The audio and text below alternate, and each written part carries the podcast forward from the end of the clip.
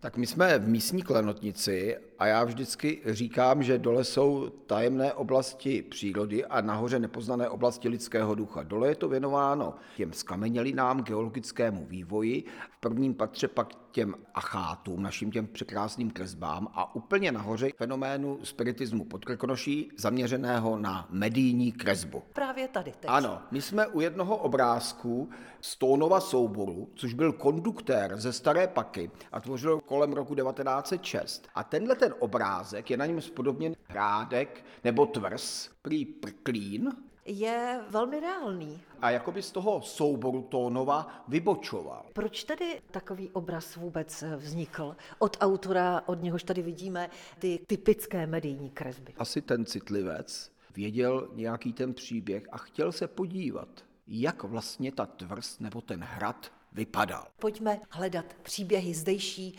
krajiny Staropacka a Novopacka. Teď jsme v části osady Prklín, která je součástí už dneska Rostok. Tady v té nádherné kopcovité krajině každá ta oblina něco skrývá zajímavého. Tady jeden příběh na vyvýšeném místě je.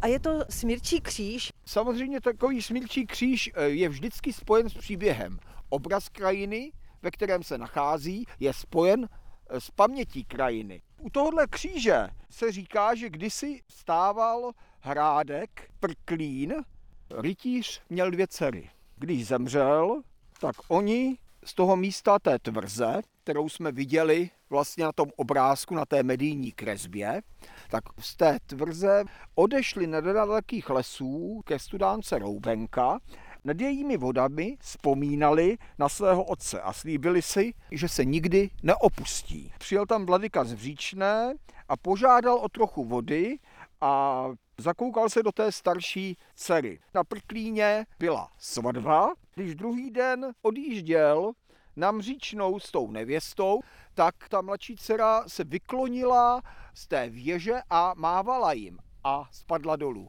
a zabila se.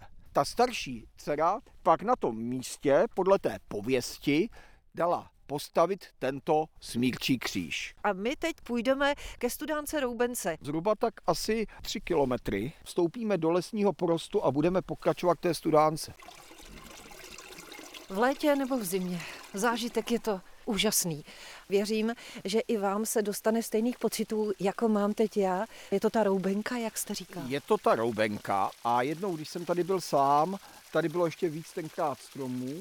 Na těch stromech byly poděkování za uzdravení a tady klečela stará babička a modlila se. Tenkrát to člověk doopravdy musel najít a bylo to ještě více, jak bych řekl, za odměnu. Tady si přísahali tu věrnost, ty dvě sestry podle ty pověsti, tak samozřejmě to má úplně jinou váhu. To jsou jedinečná místa, věděli to naši předci, kteří sem putovali a citlivý člověk to prožije i dnes.